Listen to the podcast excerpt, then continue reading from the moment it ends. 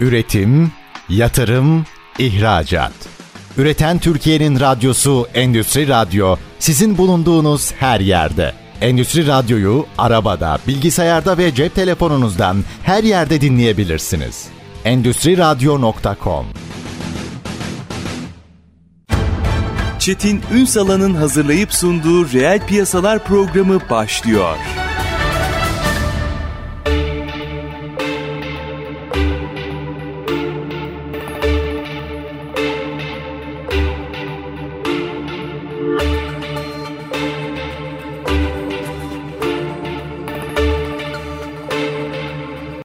Reel piyasalardan merhabalar. Türkiye'nin gerçek gündeminde birlikteyiz efendim. Bugün atıkları, atık yağları konuşacağız aslında. Atıkların kaynağında ayrıştırılmasından geri dönüşümeye kadar. Birincisi bir mevcut durum fotoğrafı çekeceğiz. İkincisi ne yapılması gerektiğini biraz dünyada da yapılanlarla birlikte konuşacağız. Tabii bir tarafta öte yandan baktığınızda işte sürdürülebilirlik vesaire bunların hepsi mercek altına alınırken bir yandan da aslında orada hani işin bir geri dönüşüm boyutu var. Bir de burada devasa bir ekonomi oluştu ve oluşuyor. Bir de o ekonomide yer almak var. Bütün bunları mercek altına alacağız. Aslında Türkiye'de atık yağ meselesiyle ilgili hani Türkiye'nin bir 30'ları saymazsak son yıllarına damga vurmuş bir ismi ağırlıyoruz. E bütün bu mücadeleyi de vermiş isimlerden birini ağırlıyoruz. TÜÇEN Başkan Yardımcısı ve Söz Bir Grup Yönetim Kurulu Başkanı Kimya Yüksek Mühendisi Nihal Karakuş bugün reel piyasaların konu. Sayın Karakuş günaydınlar hoş geldiniz. Hoş bulduk.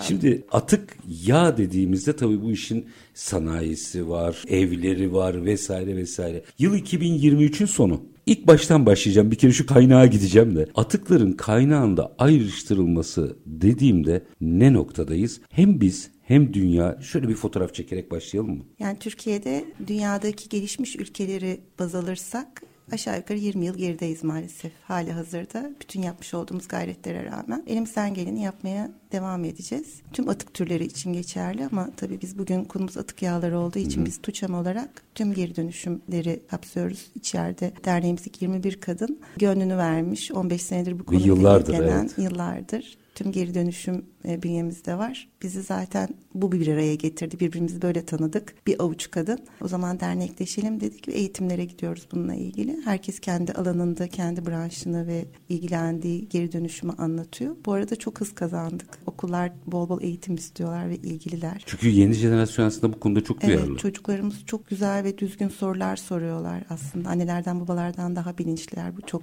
sevindirici. Ama bir taraftan da atığı hala toplayamıyoruz Türkiye'de maalesef. O zaman şöyle bir sağlama yapalım. Yurt dışında ne yapıyorlar? Hangisi için? Atık yağları atık açısından. Yani Peki, genel atığı da konuşacağım tamam. ama atık yağlar üzerinden ee, Bütün dünyada zaten kızartma işlemi biliyorsunuz vazgeçilmez bir pişirme yöntemi. Hı-hı. Bizde de fast foodlar Amerika'da, Avrupa'da bol bol e, yağ kullanılıyor. Her ne kadar artık biraz daha fırınlama sistemine geçildiyse de kızartma seviliyor. Ama maalesef kullanılan ürün e, yağ bu kadar dayanıklı değil. Kullandığınız zaman evlerde bekletmemek lazım. Hemen e, kullandınız, kullanımdan çekmek lazım. Çünkü hemen ertesi gün kızartma yapmayacaksanız. Dışarıda yediğimiz zaman ise en fazla üç kere kullanılması lazım. Sonra polarizasyon içerisinde artıyor. Üç kere pişirme yapılması. Tabii. Oo, hiç öyle değil. Genelde üstüne tamamlıyorlar. Daha da tehlikelisi trans yağ kullanılıyor şimdi. Trans yağların e, görüntü olarak dayanıklığı daha fazla ama sentetik. Doğal olarak e, hem trans yağ olduğu için vücuda zarar veriyor. Hem de onlar defalarca kullanıldığı için tamamen kanserojen bir şey yemiş oluyoruz. O yüzden çok dikkatli olmamız lazım. Restoranlarda kızartma yiyorsak ya da her şey dahil otellerde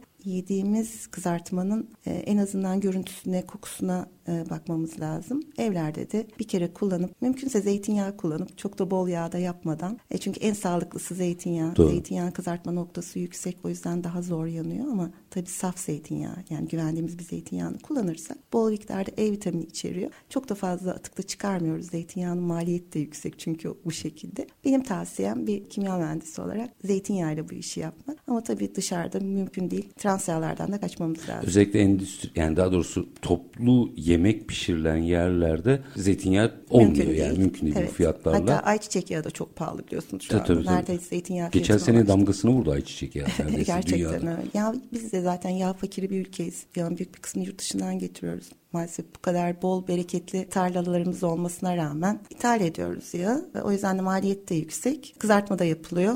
Ondan sonrasında başka hikayeler var konuşacağız tabii. Açacağım. Kızartmayı yaptık. Üç kere yaptı bir tane yaptı. Hadi onu ayrıca bir bilinç yani bir tüketici evet. bilinciyle olarak bilinci gibi konuşalım. Açalım da. Ama günün sonunda o yağ işi bittiğinde asıl hikaye burada başlıyor işte. Çok doğru. Evet. Genellikle biliyoruz ki lavaboya dökülüyor. Evlerde hemen hemen büyük bir çoğunluğu lavaboya dökülüyor. Çünkü azıcık bir yağ diyor. Bu kadarcık yağ dökmekten ne olacak diyor. Tabii o yolculuk başladığı zaman kanalizasyonlardan içeriye doğru yağ akmaya başlıyor. Öncelikle tabii kendi lavabolarımız olmasına birlikte kanalizasyonlardan içeren kalp damarlarına tıkar gibi donuyor çünkü ve kayır değeri çok yüksek. Tık damarları bor damarlarını. Görüntüler gözümüzün önüne gelebilir. Devamlı biliyorsunuz Türkiye'de hep bir boru değişir. Tabii. Yani bunun tıkanıklığının büyük bir sebebi atık yağlardır. Hatta bazen lugarlardan taşar yağmur olduğu zaman ve koku çıkar. Burada başka atıklar da üstüne yapışıyor. Doğal olarak önce borularımıza zarar veriyoruz. Sonra denizlerimize akıyor. Her tarafımız deniz biliyorsunuz ve oradan yeraltı sularına ve denizlere karışıyor. Denizlere karıştığı zaman yağla su birbirine karışmıyor ve suyun üzerine bir film tabakası gibi kaplıyor. Yani Zamanla... bizim müsilaj e, daha popüler gündem olarak gördüğümüz hı hı. mesele aslında bir anlamda buradan çıkıyor. Çok büyük bir çoğunluğu denizlere dökülen atık yağlardan kaynaklı. Yani bizim lavaboya döktüğümüzün evet. eseri o. Tabii. Tabii ki. Çünkü orada denizin yapısını bozuyoruz biz doğal yapısını bozuyoruz. Yağ çünkü yok olmuyor ve zaman içerisinde suyun oksijenini tüketiyor. Çünkü havadan suya güneş transferini engel, oksijen transferini engelliyor güneşi ve oksijeni. Hı hı. Doğal olarak ne oluyor? Su bozulmaya başlıyor. İşte müsilaj oluyor, kirleniyor ve şu anda yapılan bir araştırmaya göre Marmara Denizi'nde 127 balık türü 70'lerden itibaren yok oldu. Geriye kalanında orta balıkçılığı bakın. Hemen çok yakınımızdaki ülkelerde Akdeniz'de ne kadar bol balık var değil mi? Yani Sadece bundan geçen ele biraz uzak doğuya giderseniz ülkeler var. Tabii. Sadece balıkçılıktan geçen evet, ülkeler evet. var. Biz de böyleydik. Yani üç tarafımız denizlerle çevriliydi. Sadece İstanbul'da 8 milyon ton balık çıkıyordu. Şu anda bütün Türkiye'de 1 milyon ton balık çıkmıyor. Yani o kadar zarar verdik ki denizlerimize. Büyük bir çoğunluğu atık yağlardan kaynaklı. Yağı çünkü geri çıkaramıyorsunuz. Hani diğer atıkları bir şekilde kepçeyle diyelim. topladınız diyelim. Tabii onlar da bozuluyor ve plastik atıkları balıklarımıza zarar veriyor ama balık bunların bir kısmıyla da besleniyor. Kanserojen. Ve sonra biz o balıklarımızı da yiyoruz. Yani yememiz ne kadar doğru onu da bilmiyorum. Hepsi böyle birbiriyle bir etkileşim içerisinde. O yüzden lavaboya dökmeyelim. Çünkü sadece bir litresi bir insanın ömrü boyunca içebileceği kadar içme suyunu da kirletiyor. Sularımız bitiyor. Zaten iklim değişikliklerini görüyoruz şu anda. Doğru. Neler oluyor? Bunların büyük bir çoğunluğu da bundan kaynaklı. Petrol de bitiyor dünyada yavaş yavaş. Onun için bu atıklar yani bir değer. Milli gelirimiz. Bir insanın ömrü boyunca içeceği suyu mu kirletiyor? Kirletiyor. Bir litre bir atık yağ Çünkü döktüğümüzde. Çünkü kademe kademe yayıla yayıla akarsularımıza, sularımıza dağılarak zarar veriyor. O yüzden azıcık yağ deyip geçmemek lazım. Şimdi özet yapayım. Biz lavabodan onu döktük. Hı hı. Ki bu toplu yemek yapılan yerlerde eğer bilinç yoksa çok daha yüksek oranlardan bahsedebiliriz. Onlar dökmüyorlar. İşte yani orada çünkü çok evet. farklı. Çünkü onun ekonomisini ayrıca değer. konuşacağız. Şimdi bir döktük denizleri bir kere kanalizasyon tıkadık. Altyapı maliyetleri bence yarı yarıyadan fazla artıyordur burada. Evet. Hani hep diyoruz ya niye kazıp duruyorlar? Dökmeyin. Ardından denizlere ulaşıyor. Denizleri kirletiyoruz. Balıkçıl veya deniz varlığımızı yok ediyoruz. 8 milyon tondan 1 milyon tona düştü. Evet. Sadece İstanbul'da, İstanbul'da 8 milyon ton tonken. çıkıyordu. Bütün ülkede 1 milyon ton balık çıkıyor. Şimdi baktığınızda bu bir mücadele. Şimdi bir araya gideceğim. Aranın ardından biraz hatırlatma yapmakta fayda var. Efendim Nihal Hanım yıllardır bunun mücadelesini veren isimlerden biri. Yerel yönetimlerle herkesle, bakanlıkta herkesle aslında hani Türkiye'de bir mücadele verildiyse hakkınızı yüzünüze teslim edeyim. Sizin çok emeğiniz var. Yani benim için bir emanet gibi bu konu. Bugün geldiğimiz yani noktada... Atatürk'ün emaneti aslında. Evet onu hatırlatın öyle evet. gideyim araya. 1934'te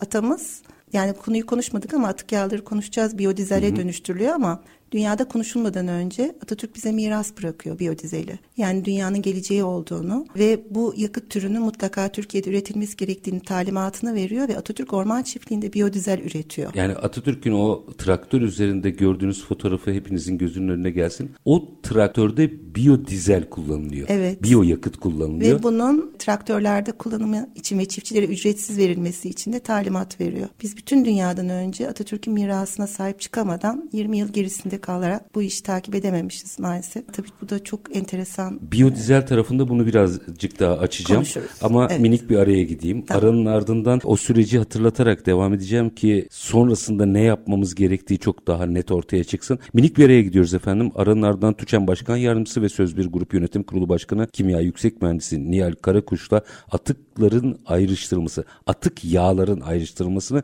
ve tabii birazdan da biyodizel, biyoyakıtı konuşacağız. Kısa bir ara lütfen bizden ayrılmayın.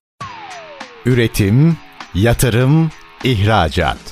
Üreten Türkiye'nin radyosu Endüstri Radyo sizin bulunduğunuz her yerde. Endüstri Radyo'yu arabada, bilgisayarda ve cep telefonunuzdan her yerde dinleyebilirsiniz.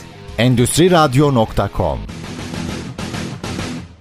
Kısa bir aranın ardından reel piyasalarda tekrar sizlerle birlikteyiz. Aslında buradan biyodizele kadar bir yolculuk yapacağız. Kıymetli bir konumuz var. TÜÇEN Başkan Yardımcısı ve Söz Bir Grup Yönetim Kurulu Başkanı Kimya Yüksek Mühendisi Nihal Karakuş bizlerle birlikte. Şimdi Sayın Karakuş biraz geçmişe götüreceğim sizi.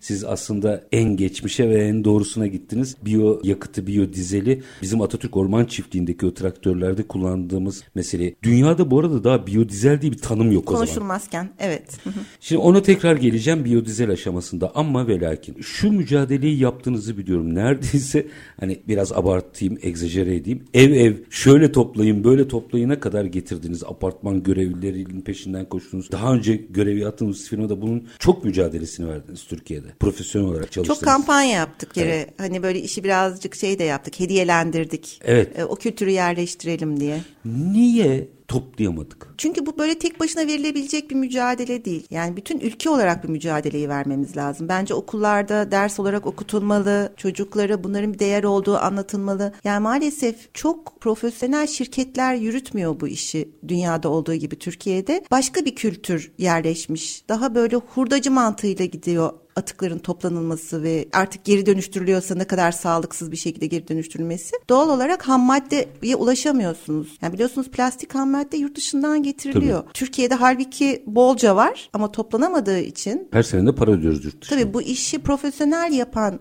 düzgün yapan şirketler de yeterince ham madde olmadığı için dayanamıyorlar. E, doğal olarak hurdacı mantığıyla devam ediyor. Bu şekilde de nasıl toplanabilir? Belediyelerin bununla ilgili çevre kontrol müdürlüğü ellerinden geleni yapmaya çalışıyorlar ama pek çoğunun bununla ilgili çok bütçesi yok. İhalelere çıkıyorlar. İhalelere düzgün şirketler giremiyor maddi dönüşü olmadığı için. Doğal olarak bunların hepsi böyle bir bütün. Ve halk da çok bilinçli değil. Yani halka da yeterince ulaşamadık herhalde. Biz Sinan Çetin Bey'le beraber bir kamu spotu çekmiştik yıllar öncesinde. Hı, Çok da uğraştık gerçekten tam 46 saniyenin içine işte denk gelsin. En doğru mesajı verelim bu kadar saniye içerisinde diye. Ama o kadar az döndü ki bu kamu spotları. Yani sadece böyle akşam saatlerinde, geç saatlerde istediğiniz mesajı halka ulaştıramazsanız halk bunu bilemezse bazı bilinçli insanlar var. Mesela onlar da diyorlar ki biz zaten dökmüyoruz lavabomuza. Lavabomuz tıkadığını farkındayız. Çöpe bırakıyoruz. Çöpe atıyoruz. Bir gazeteyle beraber ya da işte bir şeyin içine döküp çöpün içine koyuyoruz ama o da çok tehlikeli. Yani artık vahşi depolama çok kalmadı ama Tabii. yine de güneşle temas ettiği zaman yanıcı. Yani orada çöp yangınlarına sebep oluyor. Ayrıca ham madde. Ve ham madde Ham maddeyi atıyoruz ve oradan çöpe da yeraltı sularına karışıyor. Siz onu çöpe koyduğunuz zaman o bir yere gitmiyor ki.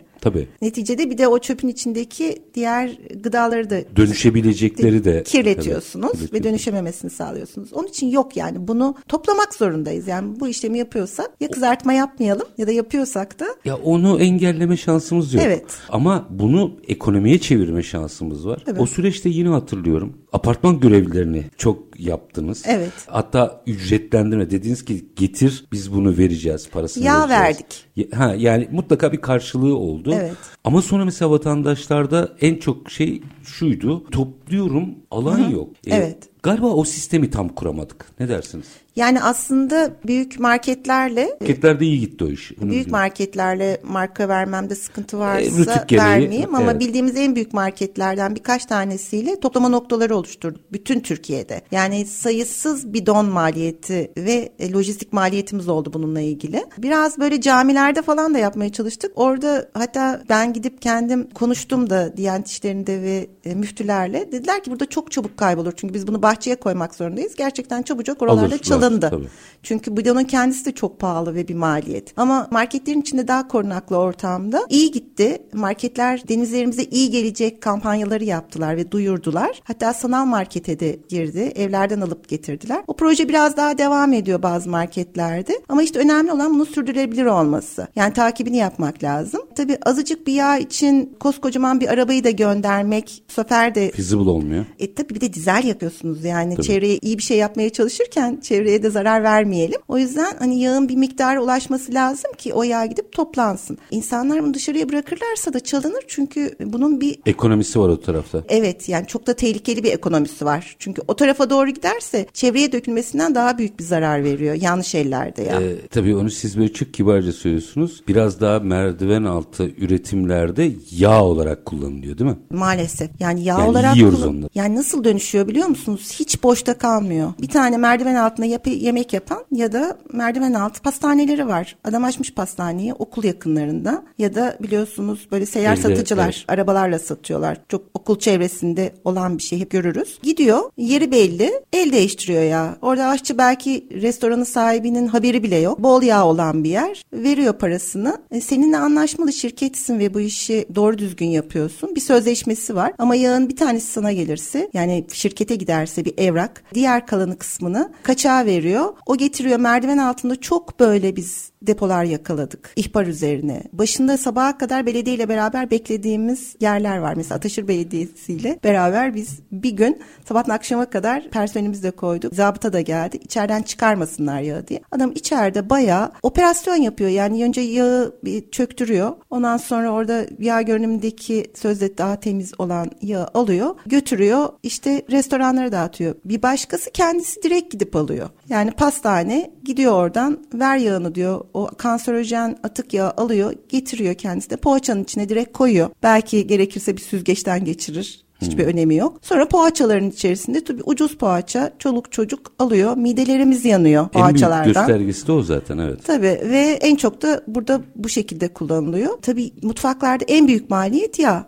Yaptığının farkında mı değil mi onu da bilemiyorum. Yani bu kadar kanserojen olduğunu biliyorlar mı? Biliyorlardır. Ama işte bu şekilde bu yağı nasıl toplayacağız? O yüzden çok sıkı denetim lazım. Yani ne kadar yağ girdi, ne kadar yağ çıktı. Bir kere bunun hesabını yapmak lazım denetimlerde. Tarım Bakanlığı tarafından ya da belediyeler tarafından ama belediyelerin de tam böyle bir yetkisi yok o anlamda. Sadece zabıt tutabiliyor. Arafta kalmış. Evet. ne herkes bu konuda hemfikir ama kimsenin tam yetkisi yok. Tam yetkisi yok. O yüzden de meydan hurdacıların elinde kalmış. Ya da işte böyle kaçak toplayanların elinde kalmış. O süreçte hatırlıyor musun? Konuyla ilgili de uğraşmıştınız. Mevzuat çıktı, kanun çıktı falan. Olmadı mı sonra? Gitmedi mi? İlk kanun 2005'te çıkıyor. Türkiye'de bitkisel atık yağlarının toplaması yasaklanıyor. Fakat tesis olmadığı için toplandıktan sonra nereye gideceğinin konusu açıkta kalıyor. İyi topladın da bunu ne yapacaksın yani? Nereye kadar depolayacaksın? Sonra biz çalıştığım yani genel müdür olduğum şirkette tesisi kurduk ve tesis Türkiye'de tesis kurulduktan sonra kanunlar tesisti zaten. ilk Tek tesisti. de tesis kaldı Evet galiba. yani bitkisel atık yağlardan biyodizel üreten ilk tesis ki bu biraz daha komplike bir şey. Çünkü parametreleri var. Onu tam tutmanız lazım ki dağıtım şirketleri bunu kullanabilsinler diye. Hani böyle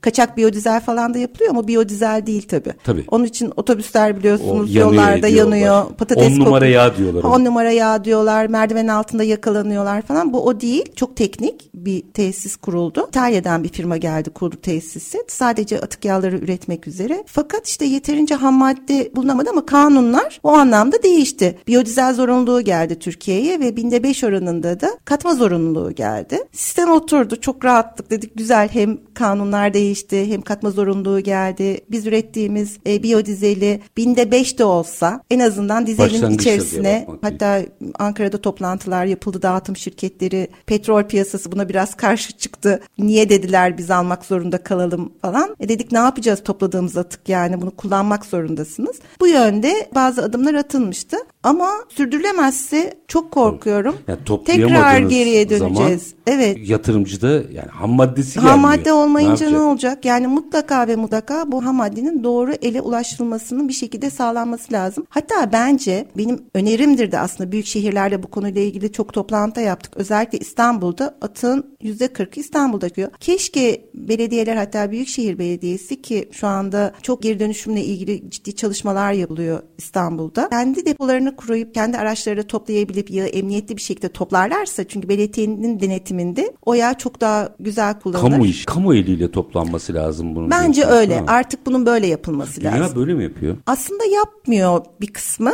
ama orada çok bu oturmuş. Yani mesela İtalya'da ben görmüştüm. Toplama durakları yapmışlar. İnsanların kendi bidonları var. Çiple. Yani durağa gidip onu açıyorsunuz doluyor. Ondan sonra bir kooperatif var. Bu kooperatif vasıtasıyla toplayan kişi, geri dönüştüren firma hepsi birbiriyle bağlantı halinde. Çünkü kaçağı yok. Yani ben yoktur. çok ülke gezdik. Bakanlıkla beraber de gittik. Almanya'da bir toplantıda siz kaçakla nasıl mücadele ediyorsunuz dedim. Daha o zaman biraz toydum galiba. Yeni başlamıştım. Yoksa böyle bir soruyu bir de asla sormadım. Çünkü çok mahcup oldum. Kaçak mı? Evet bazen dökülüyor dediler bana. Kaçak onlar için sadece bu. Yani ben Kayıp kaçak yani ben aslında. bir tane daha örneğini görmedim. Yani bu kanserojen şeyin tekrar yağ gibi kullanılıp gıdanın içine karıştırdığının bir örneğini bana denk gelmedi dünyada. Bu yani o yüzden inanılmaz de bir anladığım şey. kadarıyla çabuk aşmışlar. Burada onun Evet, e, tabii. anti sektörü olduğu için Evet, e, evet. zorlanıyor hikaye. Tabii çünkü orada başka bir değer var. Tabii. Ve o kişi gelip ona para veriyor ve onu alıyor. Oradaki kişi de onu veriyor. Ama başka bir kişi bunu böyle yapmazsa, başka bir değeri olmazsa bunu sadece biyodizel için kullanılıyorsa o ülkenizde. Zaten onun gelen alanı olmayınca diğerine verecek. Diğeri verince o ham maddeyi siz toplayabileceksiniz. Bazen döküyorlar mı dediler. Şimdi Türkiye'de bir buçuk milyon ton yağ satışı var. Bunun aşağı yukarı 350 bin tonu atağa dönüşüyor. Sadece yüzde beşi ancak resmi kayıtlarda var şu anda. Ne kadar tonlarcasının nereye gittiğini düşünün. Dökülen ve kaçağa giden kısmı geriye kalanı yüzde 95'i. Yani kayıt dışında devasa bir ekonomi var aslında orada. Çok büyük bir ekonomi var. Ve bu bizim milli gelirimiz. Yani çok dezavantajlı bir şeyi çok büyük bir avantaja dönüştürebiliriz. Dünya bunu yapıyor şu anda ve Atatürk bunun için bunu bize miras bıraktı aslında. Yani burada bu kadar ekonomik değeri olan ve ülkeye bu kadar zarar veren bir şey var. Bu denizlerimizi biz nereye kadar kirleteceğiz? Bir de orada tabii hani işin enerji boyutu ve geri dönüştür daha doğrusu temiz enerji boyutu var. Bir de onu yapmadığınızda demin altını çizdiğiniz gibi altyapıdan insan sağlığına kadar birçok zarar çıktısı var. Tabii çevreyi kirletiyor, insan sağlığını kirletiyor, balıklarımızın ölmesine sebep oluyor, borularımızı tıkıyor. Daha hangi birini anlatabiliriz ki bununla alakalı? Ne yapmak lazımı soracağım şimdi. Ee, Ee, vatandaş olarak mı? Hayır, burada bir ekonomi yaratmamız gerekiyor biyodizel olarak. Bence tek başına vatandaşla çözülebilecek bir iş değil. Evet. Sözlerinizden de yıllardır takipte ederim, oradan anlıyorum. Minik bir yere gidelim. İşin biraz ya bir dakika bunun tersini yapsak nasıl bir ekonomi yaratabiliriz? Neler yapmalıyızı konuşalım ama minik bir ara Tamam. aranın ardından. Efendim konuğumuz TÜÇEN Başkan Yardımcısı ve Söz Bir Grup Yönetim Kurulu Başkanı Kimya Yüksek Mühendisi Nihal Karakuş. Atık yağları konuşuyoruz. Gördüğünüz gibi hasar çok büyük. Almanya örneği çok güzel bir örnekti. Yani kaçakla nasıl mücadele ediyoruz dediğinizde evet bazıları döküyorlar dedi de bizde belki milyarlarca liralık devasa bir ekonomi, kayıt dışı ekonomi var orada. Önce onu halletmemiz, onu kayıt altına almamız ve tabii ki biyodizeli yaratmamız gerekiyor. Nasıl? Kısa bir aranın ardından konuşacağız. Lütfen bizden ayrılmayın. Üretim, yatırım, ihracat. Üreten Türkiye'nin radyosu Endüstri Radyo sizin bulunduğunuz her yerde. Endüstri Radyo'yu arabada, bilgisayarda ve cep telefonunuzdan her yerde dinleyebilirsiniz. Endüstri Radyo.com Kısa bir aranın ardından reel piyasalarda tekrar sizlerle birlikteyiz. Konuğumuz TÜÇEN Başkan Yardımcısı ve Sözbür Grup Yönetim Kurulu Başkanı Kimya Yüksek Mühendisi Nihal Karakuş atık yağları konuşuyoruz. Şimdi aslında bu ilk iki bölümde bütün fotoğrafı ortaya koyduk. Almanya örneği her şeyi bence ortaya koydu.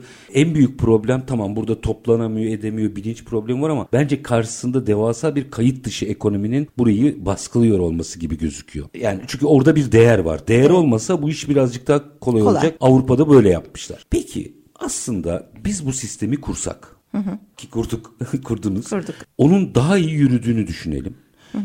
Atık yağlar toplanıyor. Doğru bir şekilde biyodizele dönüşüyor. Bütün bu ekosistemi ve yaratılan değeri anlatabilir misiniz bize? Şimdi- Nasıl bir ekonomi var orada? Yani Doğru şöyle düşünün. 350 bin ton yağ yıllık diyelim ki veriler böyle istatistiklere Toplandı göre diyelim. toplandı. Bunlar atık olduğu için 50 bin tonu tortusu, suyu ve diğer yabancı atıklar çıktı. 350 bin tonu 300 bin ton değil 250 bin ton diyeyim ki daha fazla. 100 bin tonunu file verdik. 100 bin Tamam. tonunu fire verdik. Geriye kalan 250 bin ton geldi. Burada biyodizel operasyonunu anlatırsak bir metil esterle, metil alkolle birleşiyor ve içerisinde yan ürün olarak da katalizör kullanılıyor ve ortaya çıkan ürün biyodizel, metil ester. 1 kilo atık yağdan ya da 1 kilo yağdan diyeyim artık atık olmuyor onu çünkü nötralize ettik, ve 250 bin tona düşürdük. 1 kilo biyodizel elde ediyorsunuz ya da 1 ton yağdan 1 ton biyodizel elde ediyorsunuz. Yani bir kilosundan bir kilo Evet, ortada yağ hiç şey atık çıkıyor. kalmıyor. Yakıt çıkıyor. Yakıt çıkıyor. Birebir. Ve yan ürün olarak da gliserin çıkıyor. Gliserin de biliyorsunuz hem ilaç sanayinde hem kozmetik sanayinde kullanılan çok değerli bir ürün. Yani yan ürünü gliserin Bonus. bonusu. Onu da istediğiniz gibi kullanabilirsiniz. Tertemiz çıkıyor. Biyodizel olarak da birebir çıkıyor. Tortusundan ve diğer yan etkilerinden. Onlar da zaten asit yağına dönüşüyor aslında. Orada da bir değer var. O tortuyu da atmıyorsunuz. Yani onun bir kısmı da asit yağına dönüşüyor. O da boya sanayinde kullanılıyor. Ama burada siz düşünün. Yani yılda 250 bin ton biyodizeli doğaya atmış oluyoruz. Bu kadar zarar veriyor. Ve bunun ekonomik değerini düşünün. Şu anda dizelin bize Litre maliyeti oradan ve tabii ki petrol bitiyor artık dünyada. Petrol savaşları başlayacak. Çok fazla kalmadı. O yüzden hem elektrik hem dünyada biyodizel, biyoyakıt çok konuşuluyor ve çok uygulanıyor. Bir de iklime verdiği zarar var tabii. Çok fazla petrol türevi yakıtların doğaya verdiği zararları çok iyi biliyoruz. Karbon salımı, e, kükürt, asit yağmurları. Yani bunların hiçbiri biyoyakıtlarda yok. Son COP28 zirvesinin sonuç bildirgesi açıklandı. Orada ilk kez petrol artık tartışmaya başlamalıyız noktası ifadesi geldi. Evet. Bu aslında bir kırılma. Hatta Uluslararası Enerji Ajansı Başkanı Fatih Birol da 2030'u işaret etti. En tepe noktaya çıkacak talebi ondan Evet. sonra düşüşe başlayacak. Demek ki bizim aslında doğru şeyleri yapmak için daha bir 3-4 sene yapılandırmamızı yapsak dünyayı yakalamanın ötesinde bu kadar geniş bir tarım coğrafyasında müthiş bir biyodizel potansiyelimiz. Tabii nadasa bırakılmış alanlarda aspir gibi, kanola gibi yağlı bitkileri ekip bunlardan da yağ elde edebiliriz. Biyodizel için, biyoyat için. Ekilmeyen arazileri böyle yapalım. mesela. Evet nadasa bırakılmış. Yani siz de çok yurt dışına gidiyorsunuz yol boyunca görürsünüz. Sapsarı böyle görürüz işte onlar kanola yağları yani kanola bitkisi. Çok yağlı bitkiler ve kolay üretilebiliyorlar. Ama çok çiftçilerimiz bunu da yapmıyorlar. Onlar da yeterince bu anlamda bilinçte değil. Bilmiyorlardır biraz teşvik de lazım duyurmak lazım. Yani bir sürü boşta kalan araziler var. Bu arazileri aslında biz çiftçilerle de böyle bir çalışma yaptık bir ara. Ama onu da Nasıl çok sürdüremedik Yani bu arada aşağı bel- yukarı 500 tane çiftçimiz oldu. Belçika büyüklüğünde bir tarım alanını ekmiyoruz şu anda. tabii evet Yani çok doğru sadece burayı yapsak işin rengi değişir. Tabii düşünün ne kadar tonlarca yağlı bir bitki elde edip buradan biyodizeli ham madde üretebileceğimiz. Sonra topladığımız diğer bitkisel atık yağlarla bunları harmanlayıp yakıt elde edebiliriz ve Burada çevre ka- dostu. Karbon emisyonu e, mücadelemize de artı yazacak bunlar. Çünkü yağ tamamen organik olduğu için bir kere fotosentez yapıyor. O yüzden bir ağaç gibi düşünün bunu. Yani Hmm. Havayı da bırakın, temizliyor. Havayı da temizliyor ve kükürt içinde hiç olmadığı için bu kükürt salımı yok. İşte bu asit yağmurları sera gazlarının etkisini azaltıyor. Özellikle İstanbul'da artık kar yağmıyor ve fırtınalar olmaya başladı. Doğru doğru. Çünkü karın yağabileceği bir alan yok. Yukarıda çatı gibi sera gazları üstümüzü kaplamış durumda. O yüzden uzak noktalara, daha yerleşimin az olduğu noktalara kar yağıyor. İstanbul'da sıyırıp geçiyor. Çiftçilerle çalıştık dediniz. Biraz işin o boyutunu açabilir misiniz? O, Aşağı yukarı 8 sene kadar önceydi ya da 9 sene. Özellikle Ankara'da çok böyle ekilmeyen, biçilmeyen araziler vardı. Çiftçilere ulaştık bir şekilde ve bir kooperatif vasıtasıyla 500'e yakın çiftçimiz. Onlara biz aspir ve kanola ham maddeleri verdik. Yani tohumlarını verdik. Onlar o tohumları ektiler. Ondan sonra ürünü elde ettikten sonra da elde ettikleri ürünün ham maddesini aldık biz onları başka yerlerde kırdırdık. Posasını hayvan yemi olarak ondan sonra kalanını fabrikamızda biyodüzel üretimi için kullandık. Ama orada da bazı kopukluklar oldu. Yani çiftçilerin kimisi aldı kimisi almadı. Ya yine bize ulaşmadı. Kimisi ham maddeyi alıp ekmedi falan. Yani hepsi aslında bir kooperatif kurulup belki dünyada olduğu gibi de Avrupa'da olduğu gibi onun çatısı altında bunu yapmalı. Yani tek başına mücadelede hep bir yeriniz eksik kalıyor. Bir kere yapıyorsunuz, ikinciyi yapmaya siz de cesaret Yani edemiyorsunuz. bir firma ve profesyonel olarak anca bu kadar oldu. Onu söyle. Ben 2013 müydü galiba ilk sizle yayın yaptığımızda televizyonda. Evet, televizyonda yapmıştık. Ee, yani o, o süreçte mesela çok inanıyorduk. Hepimiz çok inanıyorduk. Ve çok takdir etmiştim o zaman sizi. Daha hiç kimse bizim sesimizi duymadan siz fark ettiniz ve bana ulaştınız. Estağfurullah. Sizinle ilk sizinle yaptık Ne mutlu bu haberi. Sonra da neredeyse bütün televizyon kanalları biraz biraz yer vermeye başladılar. Bir sesimizi duyurabildik. Sağlık programlarında ve yemek programlarında anlattık. Çok önemli çünkü sağlıkla ilgili neden önemli? Çünkü gıdaya girdiği zaman ya da az önce söylediğimiz gibi yağ farklı bir şekilde el değiştirdiği zaman kolon kanseri, mide kanserine sebep oluyor bu. Mesela Kıbrıs'ta da hiç toplanmıyor yağ. Kıbrıs'ta hiç geri dönüşüm yok. Ve Kıbrıs'taki yağı Türkiye'de getiremiyorsunuz. Çünkü ulusal deniz. Başka ülke. Başka doğru. ülke. Sizin ülkenizi oradaki yağı toplayıp bununla ilgili mevzuat da araştırdık. Hani Kıbrıs'taki yağı toplayabilir miyiz? diye. Çok fazla biliyorsunuz otel var. Yakın zamanda orada bir zirve oldu. Siz de orada mıydınız? Yoktum. Ha, ya acaba bu mevzu tekrar gündeme geldi mi diye Yok. merak ettim. Yani Kıbrıs'ta zaten pek çok şeyin geri dönüşümü yok ve yağ geri dönüşümü de yoktu. En son e, bundan bir 3-4 sene öncesinde takip etmeyi bıraktım. Belki şimdi bir şey var mı yapılıyor mu bilmiyorum açıkçası. Ama o dönemde bayağı bu mevzuatla ilgili de uğraşmıştım. Doğal olarak Kıbrıs'ta mesela kanser oranı çok yüksek. Yani çünkü orada yağ çok fazla tekrar tekrar kullanılıyor. Geri dönüşümde olmadığı için. Çok Üstüne- olmaması lazım. Ada ülkesi yani normalde. Evet ve işte maalesef kanser oranı çok yüksek. Türkiye'de de biliyorsunuz artık bu tip rahatsızlıklar çok arttı. Bir de sabun yapıyorlar. Daha sanki masum gibi düşünülerek. Hatta bir iki kere denk geldi. Bir iki okulda böyle bir kampanya yapmışlar. Çevreci sabun diye. Bolca'da da karşıma çıktı. Çiğ börek yapıyor. Sonra orada hiç yağ bulamıyoruz. Giriyor şey pazarcı yağı alıyor götürüyor ondan evinde sabun yapıyor. Yeşil sabun dedik. Yeşil sabun yapıyor. Yani çevreci sabun gibi. Sonra pazarlarda satılıyor. Yani asla markasını bilmediğiniz sabunları kullanmamalısınız. Büyük bir ihtimalle için çünkü atık vardır. Atık yağ vardır. Böyle bir el değiştirme şeyleri var. Tabii o da cilt kanseri Ha, yapar. onu soracağım. Çevreci olmasını geçtim. Öyle Çünkü sabun kanserojen bir şeyden sabun yapıyorsunuz ve sonrasında da tabii vücudunuza onu sürüyorsunuz. Bir de sağlıklı bir şey kullandığını zannediyorsunuz orada işte zeytinyağlı sabun içine aromalar konuyor. O şekilde pazarcılar alışmış. Geliyorlar alıyorlar sabun yapıyorlar. Ruja denk geldim. Çünkü ruj da yağla üretilen bir şey. Markası olmayan, merdiven altında üretilen yine orada burada satılan rujlarda da atık yağ kullanılabiliyor. Yani yağ pek çok şeyin içerisine giriyor kozmetikte. Doğal Aslında- olarak bu şekilde değerlendirilebiliyor. Şu örneğiniz merdiven altı üretimin sadece bir ekonomik kayıp olmadığını o kadar güzel anlatıyor ki nerede karşınıza çıkacağınızı bilemiyorsunuz. Bakın Evet. kanser vakalarında çıkıyor. Tabii. Peki bugün yıl 2024 diyeyim artık. Evet. Bugün bu işi bir dakika ya bu önemli bir konu deyip tekrar masaya yatırsak ve ön plana çıkarsak. Zaten siz hiç mücadeleyi hiç kesmediniz. Evet, biz o profesyonel devam firmayı ediyoruz. e, bırakmanıza rağmen TÜÇEM ve zaten normal iş hayatınızda da o mücadeleye devam ediyorsunuz. Ama bugün biz bir aydınlanma yaşadık. Evet. Bugün Nihal Karakuş bize bunları anlattı. Bir dakika şimdi şu işi bir düzenleyelim dediğimizde yol haritamız ne olmalı? Öncelikle hep beraber hareket etmeliyiz. Bence kesinlikle okullarda, ilkokullarda ders olarak verilmeli. Çünkü hali hazırda görüyorum ki atık nasıl değerlendirdiğini insanlar bilmiyorlar. E, çünkü bizde daha yeni yeni konuşulmaya başladı.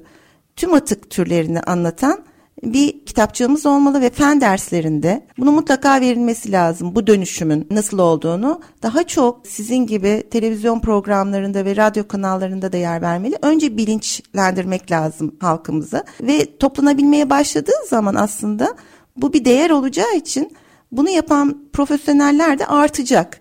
İşin diğer tarafını yok etmemiz lazım. İnsanları bilinçlendirirsek belki bu yağı satarken insanların ne kadar zarar verdiklerini bilirlerse el altından bu yağı vermekten vazgeçerler diye düşünüyorum. Bir de bence kamuda bunu yapılmalı. Yani ben belediyelerin kendi ilçelerinde ya da büyükşehir belediyelerinin bu işi yaparlarsa sonra ihaleyle bu yağı düzgün bir şekilde geri dönüşüm firmalarına satışını yaparlarsa bu hem onlar için bir kaynak, bir gelir yani Tabii, bu. tabii. Çok değerli bir ham madde. Niye boşa gitsin? Belediye kendi zabıtasını çıkarsın, yağı toplasın, deposuna getirsin. Bunu yapabilir. Bir tane geri dönüşüm lisansı olan bir toplama firması kuracak. Çok kolay bu belediye için. Sonra da bunu ihaleyle doğru bir kaynağa verirse, bunun denetimini yaparlarsa, bunu bütün Türkiye'ye yayarsak bir tane örneği var Konya Belediyesi yapıyor bunu. Nasıl başarmış? E onlar Kombeltaş diye bir şirket kurmuşlar. Şey kamu şirketi bu arada. Pardon girmez. çok özür dilerim.